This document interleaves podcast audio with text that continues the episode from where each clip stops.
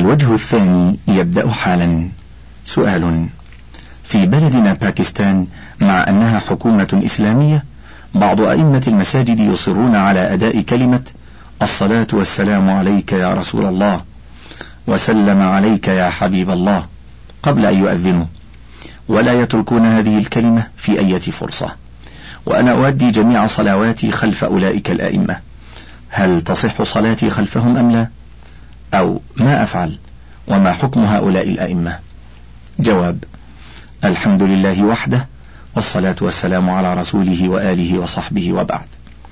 أولا ذكر الصلاة والسلام على الرسول صلى الله عليه وسلم قبل الأذان وهكذا الجهر بها بعد الأذان مع الأذان من البدع المحدثة في الدين. وقد ثبت عن النبي صلى الله عليه وسلم أنه قال من أحدث في أمرنا هذا ما ليس منه فهو رد. متفق عليه. وفي رواية من عمل عملا ليس عليه أمرنا فهو رد. رواه مسلم. وبالله التوفيق وصلى الله على نبينا محمد وآله وصحبه وسلم. سؤال أيحل أن يقوم قارئ في المسجد يوم الجمعة قبل أن يخرج الإمام فإذا خرج جلس هو فيخطب الخطيب فيما بعد؟ أهو من أدب الجمعة وسننها أم هو من البدع المنكرة؟ جواب الحمد لله وحده والصلاة والسلام على رسوله وآله وصحبه وبعد. لا نعلم دليلا يدل على قيام قارئ يقرأ يوم الجمعة قبيل دخول الإمام والناس يستمعون له. فإذا دخل الإمام سكت القارئ. والأصل في العبادات التوقيف. وقد قال النبي صلى الله عليه وسلم من عمل عملا ليس عليه أمرنا فهو رد. أخرجه مسلم في صحيحه. وبالله التوفيق وصلى الله على نبينا محمد وآله وصحبه وسلم. سؤال. يوجد بجبل الرحمة بعرفات ثلاثة مساجد بمحاريبها متجاورة غير مسقوفة يؤمها الحجاج للتمسح بمحاريبها وجدرانها ويضعون أحيانا النقود ببعض محاريبها. كما أنهم يصلون في كل منها ركعتين وبعضها يكون في وقت النهي ويحصل ازدحام الرجال والنساء بها. وجميع هذه الأفعال تحدث من الحجاج في الأيام التي قبل اليوم التاسع من ذي الحجة. نرجو من سماحتكم إفتاءنا بالحكم الشرعي فيما ذكر. جزاكم الله خيرا عن الإسلام والمسلمين. جواب الحمد لله وحده والصلاة والسلام على رسوله وآله وصحبه وبعد. أولا عرفات كلها من شعائر الحج التي أمر الله تعالى أن يؤدى فيها منسك من مناسكه.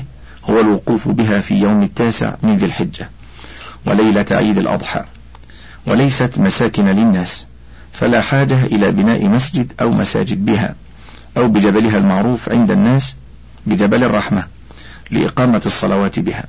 وإنما بها مسجد نمرة بالمكان الذي صلى فيه النبي صلى الله عليه وسلم الظهر والعصر في حجة الوداع ليتخذه الحجاج مصلى لهم يوم وقوفهم بعرفات. يصلي به من استطاع صلاة الظهر والعصر ذلك اليوم. وكذا لم يعرف عن السلف بناء مساجد فيما اشتهر بين الناس بجبل الرحمة فبناء مسجد أو مساجد عليه بدعة وصلاة ركعتين أو أكثر في كل منها بدعة أخرى ووقوع الركعتين أو الأكثر في وقت النهي بدعة ثالثة. ثانيا توجه الناس إلى هذه المساجد وتمسحهم بجدرانها ومحاريبها والتبرك بها بدعة ونوع من أنواع الشرك شبيه بعمل الكفار في الجاهلية الأولى بأصنامهم. فيجب على المسؤولين الأمر بإزالة هذه المساجد والقضاء عليها سدا لباب الشر ومنعا للفتنة حتى لا يجد الحجاج ما يدعوهم إلى الذهاب إلى الجبل والصعود عليه للتبرك به والصلاة فيه. وبالله التوفيق وصلى الله على نبينا محمد وآله وصحبه وسلم. سؤال أهل شمال. إذا بنوا مسجدا جامعا يطوفون حوله سبع مرات يوم الافتتاح. أهذا بدعة أم لا؟ وما الدليل؟ جواب الحمد لله وحده والصلاة والسلام على رسوله وآله وصحبه وبعد. الطواف حول المسجد سبع مرات بدعة منكرة سواء كان ذلك يوم الافتتاح أم غيره لأن الطواف سبعة قربة. شرعت حول الكعبة دون غيرها. فجعل الطواف سبعا حول غير الكعبة مضاهاة له بالكعبة وتشريع لما لم يأذن به الله. وقد بنى النبي مسجد قباء والمسجد النبوي وبنى الصحابة رضي الله عنهم مساجد في بلاد كثيرة. ولم يعرف عنه ولا عنهم أنهم طافوا حول المسجد سبع مرات أو أقل أو أكثر. إنما كانوا يطوفون حول الكعبة في حج أو عمرة أو تطوعا سبعة أشواط تقربا إلى الله وعبادة له سبحانه. والخير كل الخير في اتباعهم واقتفاء آثارهم. وبالله التوفيق. وصلى الله على نبينا محمد وآله وصحبه وسلم. حاشية. بدع الجنائز ضمت إلى أحكام الجنائز في كتاب الفقه. انتهى. الصيام. سؤال. هناك أيام تصام تطوعا في شهر رجب فهل تكون في أوله أو وسطه أو آخره؟ جواب الحمد لله وحده والصلاة والسلام على رسوله وآله وصحبه وبعد. لم تثبت أحاديث خاصة بفضيلة الصوم في شهر رجب سوى ما أخرجه النسائي وأبو داود وصححه ابن خزيمة من حديث أسامة قال قلت يا رسول الله لم أرك تصوم من شهر من الشهور ما تصوم من شعبان. قال ذلك شهر يغفل عنه الناس بين رجب ورمضان وهو شهر ترفع فيه الأعمال إلى رب العالمين فأحب أن يرفع عملي وأنا صائم. وإنما وردت أحاديث عامة في الحث على صيام ثلاثة أيام من كل شهر والحث على صوم أيام البيض من كل شهر. وهو الثالث وهو الثالث عشر والرابع عشر والخامس عشر. والحث على صوم الأشهر الحرم وصوم يوم الاثنين والخميس. ويدخل رجب في عموم ذلك. فإن كنت حريصا على اختيار أيام من الشهر فاختر أيام البيض الثلاث أو يوم الاثنين والخميس. وإلا فالأمر واسع. أما تخصيص أيام من رجب بالصوم فلا نعلم له أصلا في الشرع. وبالله التوفيق. وصلى الله على نبينا محمد وآله وصحبه وسلم. سؤال. رأيت الناس يديمون الصيام في رجب وشعبان ويتبعونه بصيام رمضان بدون إفطار في هذه المدة. فهل ورد حديث في ذلك؟ وإن كان فما نص الحديث؟ جواب الحمد لله وحده والصلاة والسلام على رسوله وآله وصحبه وبعد. لم يصح عن النبي صلى الله عليه وسلم أنه صام شهرا كاملا أو صام شهر رجب كاملا ولا شهر شعبان كاملا سوى رمضان. ولم يثبت ذلك عن أحد من الصحابة رضي الله عنهم بل لم يثبت عن النبي صلى الله عليه وسلم أنه صام شهرا كاملا إلا رمضان. وقد ثبت عن عائشة رضي الله عنها أنها قالت كان رسول الله صلى الله عليه وسلم يصوم حتى نقول لا يفطر ويفطر حتى نقول لا يصوم. فما رأيت رسول الله صلى الله عليه وسلم استكمل صيام شهر إلا رمضان وما رأيته أكثر صياما منه في شعبان. رواه البخاري ومسلم. وعن ابن عباس رضي الله عنهما قال ما صام النبي صلى الله عليه وسلم شهرا كاملا قط غير رمضان وكان يصوم حتى يقول القائل لا والله لا يفطر ويفطر حتى يقول القائل لا والله لا يصوم. رواه البخاري ومسلم. فصيام رجب كله تطوعا وشعبان كله تطوعا مخالف لهدي رسول الله صلى الله عليه وسلم وسنته في صومه فكان بدعة محدثة. وقد ثبت عن النبي صلى الله عليه وسلم أنه قال من أحدث في أمرنا هذا ما ليس منه فهو رد رواه البخاري ومسلم. وبالله التوفيق وصلى الله على نبينا محمد وآله وصحبه وسلم. الحج. سؤال.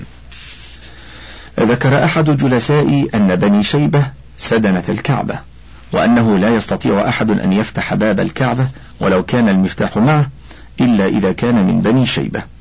وحكى أن فلانا من غير بني شيبة أخذ مفتاحها وعالج فتحها فلم يتم له ذلك حتى جيء برضيع من بني شيبة ووضع يده على بابها ففتح. فهل هذا صحيح؟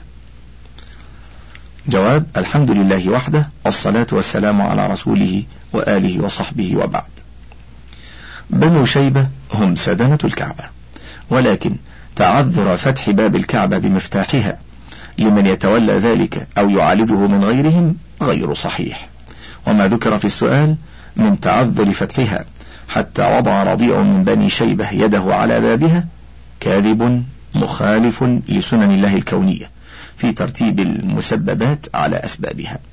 فمن ادعى ذلك فهو مدع خلاف الأصل الذي جرت به سنة الله في خلقه وتدبيره.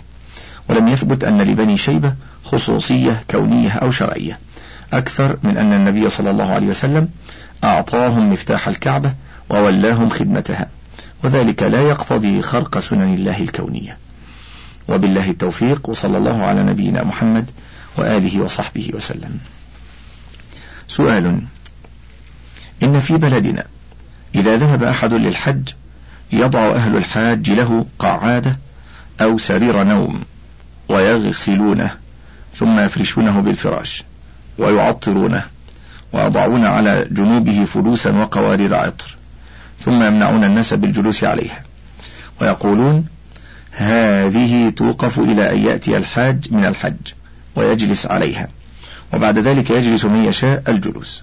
فأرجو الحل على هذه العادة. ولكم الشكر الجزيل ونفع بكم الأمة الإسلامية. جواب الحمد لله وحده والصلاة والسلام على رسوله وآله وصحبه وبعد.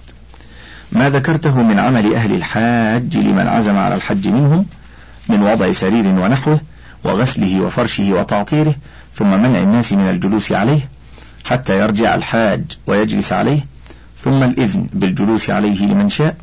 هذا من البدع المحدثة والتشريع الذي لم يأمر به الله. قد قال الله تعالى أم لهم شركاء شرعوا لهم من الدين ما لم يأذن به الله. وثبت عن النبي صلى الله عليه وسلم أنه قال من أحدث في أمرنا هذا ما ليس منه فهو رد متفق على صحته. وقال من عمل عملا ليس عليه أمرنا فهو رد. رواه مسلم. وعلى هذا يجب على من يعمل ما ذكرت أن يتركه لأنه منكر وأن يتوب إلى الله مما سلف. وبالله التوفيق وصلى الله على نبينا محمد وآله وصحبه وسلم.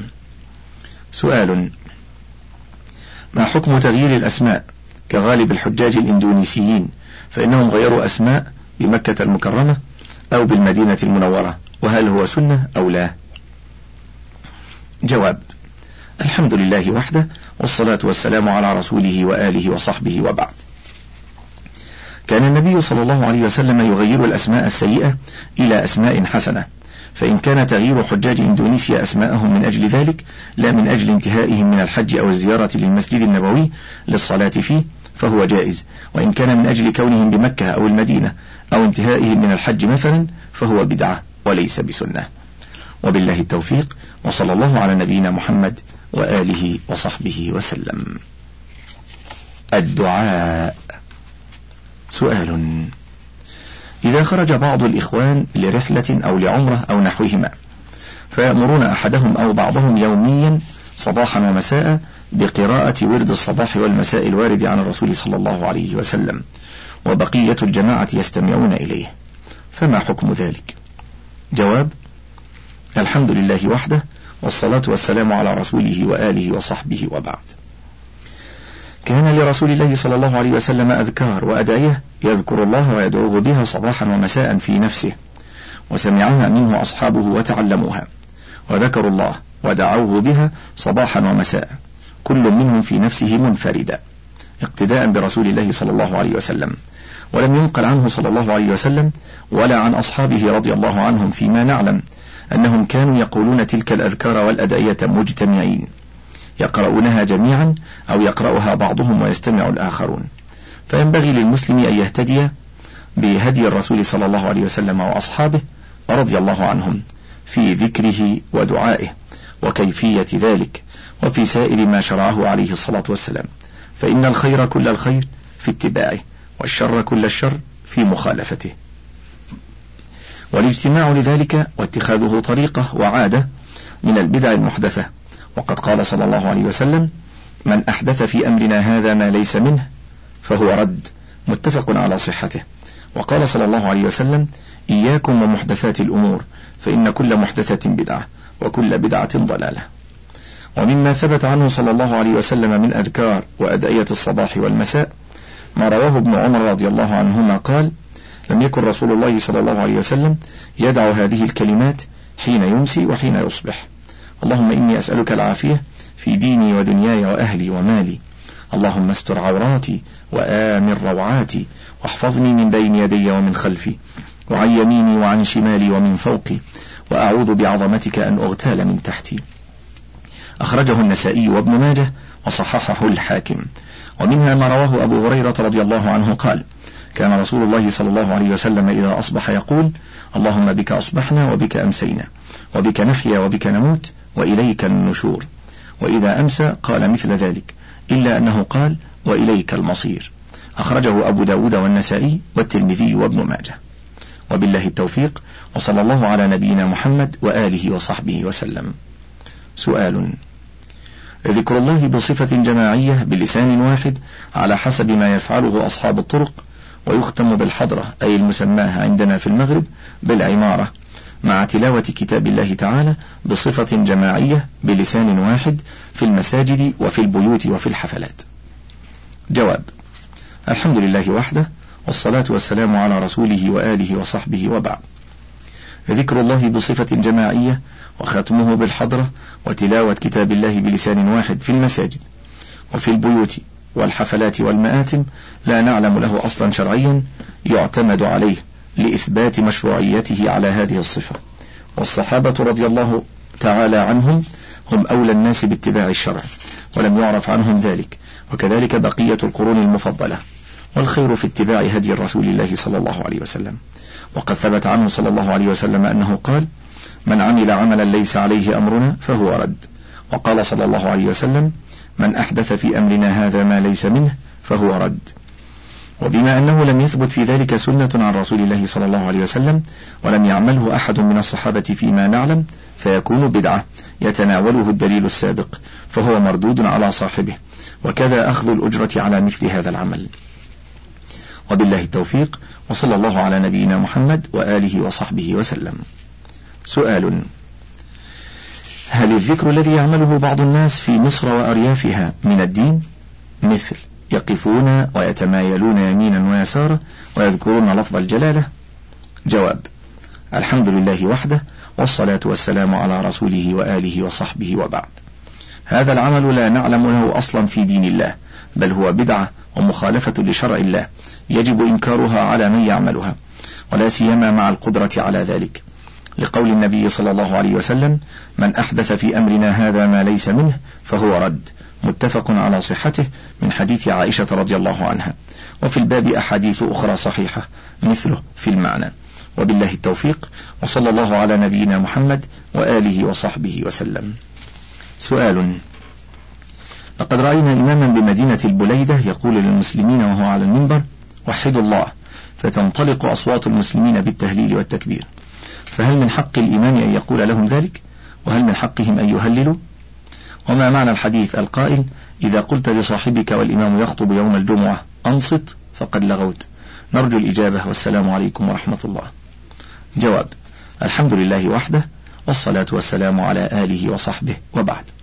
أولا إذا كان قصد الخطيب من قوله للحاضرين وحدوا الله أن يرشدهم إلى ما يجب من توحيد الله في ربوبيته وإلهيته وفي أسمائه وصفاته ليعتقدوا ذلك لا ليجيبوه بتلك الأصوات المرتفعة بالتهليل والتكبير لكنهم فهموا منه خلاف ما أراد فأجابوه قولا بهذه الأصوات فلا حرج عليه.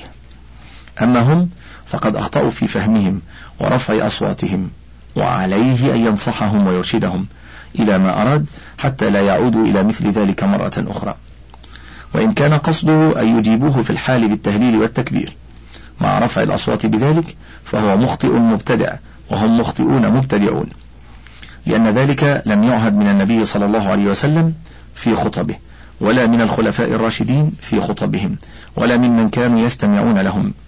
إنما كان يسأل الخطيب بعض من في المسجد عن أمر يتعلق به كما كان من النبي صلى الله عليه وسلم مع سليك لما دخل المسجد والنبي صلى الله عليه وسلم يخطب فجلس ولم يصلي تحية المسجد فأمره النبي صلى الله عليه وسلم أن يقوم فيصلي ركعتين.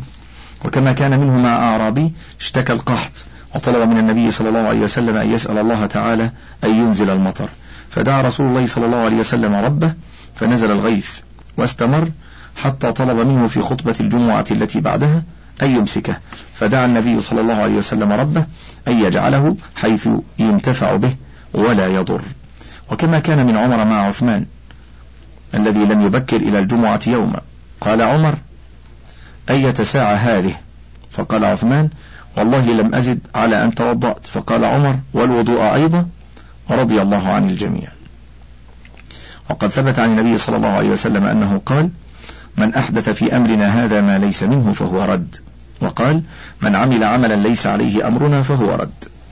ثانيا الحديث الذي ذكرت رواه البخاري ومسلم وأصحاب السنن ومعناه إذا تكلمت مع جليسك والإمام يخطب خطبة الجمعة ولو بنصيحة وأمر بمعروف ونهي عن منكر وكقولك اسكت واستمع للخطبة فقد أسأت. وارتكبت ما لا ينبغي. والذي ينبغي في ذلك أن يوجه الكلام إلى الخطيب لينصح من يراد نصحه ليكف عن الشر ويقبل على الخير. وذلك حتى لا يتتابع الحاضرون بالمسجد وقت الخطبة في اللغط واللغو من الكلام ولا مانع أن يشير إلى المسيء إشارة يفهم منها الكف عن الإساءة. وبالله التوفيق وصلى الله على نبينا محمد وآله وصحبه وسلم. سؤال. ما هو الحكم الشرعي الإسلامي في الصلاة على النبي محمد صلى الله عليه وسلم بعد صلاة الجماعة جهرا. وفي الدعاء بعد الصلاة جماعة. وقراءة القرآن حزب جماعة. والغناء بجميع أشكاله. والصلاة وراء إمام شيخ أعمى ويخطئ أحيانا. جواب الحمد لله وحده والصلاة والسلام على رسوله وآله وصحبه وبعد. أولا الصلاة على النبي صلى الله عليه وسلم أجرها عظيم وقد أمر الله تعالى بها في القرآن الكريم ورغب فيها النبي صلى الله عليه وسلم وحث عليها وبين أن أجرها مضاعف. فقال صلى الله عليه وسلم من صلى علي مرة صلى الله عليه بها عشرا وقد شرعت عند ذكر اسمه وبعد التشهد في الصلاة وفي خطبة الجمعة والنكاح ونحوهما. ولم يثبت عن النبي صلى الله عليه وسلم ولا عن أصحابه رضي الله عنهم ولا عن الأئمة من السلف مالك وأبي حنيفة والليث بن سعد والشافعي والأوزاعي وأحمد رحمهم الله تعالى أنهم كانوا يصلون عليه صلى الله عليه وسلم بعد الصلاة جماعة جهرا. والخير كل الخير في اتباع هديه صلى الله عليه وسلم وهدي خلفائه الراشدين وسائر الصحابة رضي الله عنهم. وقد ثبت عنه صلى الله عليه وسلم أنه قال من أحدث في أمرنا هذا ما ليس منه فهو رد. ثانيا الدعاء عبادة ولكن لم يثبت عن النبي صلى الله عليه وسلم ولا عن خلفائه الراشدين وسائر الصحابة رضي الله عنهم أنهم دعوا جماعة بعد الصلاة. فكان اجتماع المصلين بعد السلام من الصلاة للدعاء جماعة بدعة محدثة. وقد ثبت عنه صلى الله عليه وسلم أنه قال من أحدث في أمرنا هذا ما ليس منه فهو رد. وفي رواية من عمل عملا ليس عليه أمرنا فهو رد. ثالثا إذا كان المقصود من قراءة القرآن جماعة أنهم يقرؤون جميعا بصوت واحد فهذا غير مشروع لأنه لم يؤثر عن النبي صلى الله عليه وسلم ولا عن الصحابة رضي الله عنهم. وإن كان المقصود أن يقرأ أحدهم ويستمع الباقون أو أن يقرأ كل منهم لنفسه في مكان الاجتماع دون أن يلتقي صوته بصوت الآخرين في الحركات والسكنات والوصل والوقف فهذا مشروع لما ثبت عن رسول الله صلى الله عليه وسلم أنه قال وما اجتمع قوم في بيت من بيوت الله يتلون كتاب الله ويتدارسونه بينهم إلا نزلت عليهم السكينة وحفتهم الملائكة وغشيتهم الرحمة وذكرهم الله في من عنده. رواه مسلم. وثبت عن عبد الله بن مسعود رضي الله عنه أنه قال قال لي النبي صلى الله عليه وسلم اقرأ علي. قلت أقرأ عليك وعليك أنزل. قال فإني أحب أن أسمعه من غيري. فقرأت سورة النساء حتى بلغت فكيف إذا جئنا من كل أمة بشهيد وجئنا بك على هؤلاء شهيدا؟ قال أمسك. فإذا عيناه تذرفان رواه البخاري ومسلم. رابعا الصلاة جماعة وراء إمام أعمى جائزة. وقد تكون أفضل إذا كان أقرأ للقرآن ممن يصلون وراءه. لعموم قوله صلى الله عليه وسلم يؤم القوم أقرأهم لكتاب الله الحديث. أما إذا كان يخطئ فإن كان خطأه لحنا لا يغير المعنى فالصلاة وراء من لا يلحن أولى إذا تيسر. وإن كان لحنه في الفاتحة يغير المعنى فالصلاة وراءه باطلة وذلك من أجل لحنه لا لعماه كقراءة إياك نعبد بكسر الكاف. إياك أو أنعمت عليهم بضم التاء أو كسرها. أنعمت أنعمت. وإن كان يخطئ لضعف حفظه كان غيره ممن هو أحفظ أولى بالإمامة منه. وبالله التوفيق. وصلى الله على نبينا محمد وآله وصحبه وسلم. سؤال هل كان النبي صلى الله عليه وسلم يقرأ الفاتحة بعد الدعاء؟ جواب الحمد لله وحده والصلاة والسلام على رسوله وآله وصحبه وبعد. لم يثبت عن النبي صلى الله عليه وسلم أنه كان يقرأ الفاتحة بعد الدعاء فيما نعلم فقراءتها بعد الدعاء بدعة. وبالله التوفيق وصلى الله على نبينا محمد وآله وصحبه وسلم. سؤال نجد في بعض المساجد بعض الناس في أيام رمضان بين كل ركعتين من صلاة التراويح تجدهم بصوت عال وجماعي يصلون على النبي وعلى الخلفاء الراشدين وأمهات المؤمنين والعشرة المبشرين بالجنة وذلك بترتيب محدد يعرفونه هم فما حكم ذلك؟ كم عدد ركعات صلاة التراويح؟ ومتى تصلى؟ ومتى تبدأ؟ هل ليلة الأول من رمضان أم ليلة اليوم الثاني؟ ونجد هنا كثيرا من الآئمة يصلون بنصف آية أو بآية أو آيتين صغيرتين جدا في صلاة التراويح وصلاة المغرب خاصة في رمضان. فما حكم ذلك؟ جواب الحمد لله وحده والصلاة والسلام على رسوله وآله وصحبه وبعد. الأذكار أو الصلاة على النبي صلى الله عليه وسلم جماعة عقب الصلاة فريضة أو نافلة أو بين ركعات التراويح بدعة محدثة. وقد ثبت عن النبي صلى الله عليه وسلم أنه قال من أحدث في أمرنا هذا ما ليس منه فهو رد. وبالله التوفيق. وصلى الله على نبينا محمد وآله وصحبه وسلم. سؤال ما حكم الإسلام في من يذكرون الله وهم يتمايلون يمينا وشمالا في حالة قفز وفي جماعة وفي صوت عال؟ جواب الحمد لله وحده والصلاة والسلام على رسوله وآله وصحبه وبعد. لا يجوز لأنه بهذه الكيفية بدعة محدثة. وقد قال النبي صلى الله عليه وسلم من أحدث في أمرنا هذا ما ليس منه فهو رد. وبالله التوفيق وصلى الله على نبينا محمد وآله وصحبه وسلم. انتهى الشريط الثامن والعشرون من كتاب فتاوى اللجنة الدائمة للبحوث العلمية والإفتاء من جمع وترتيب الشيخ أحمد بن عبد الرزاق الدويش وله بقية على الشريط التاسع والعشرين.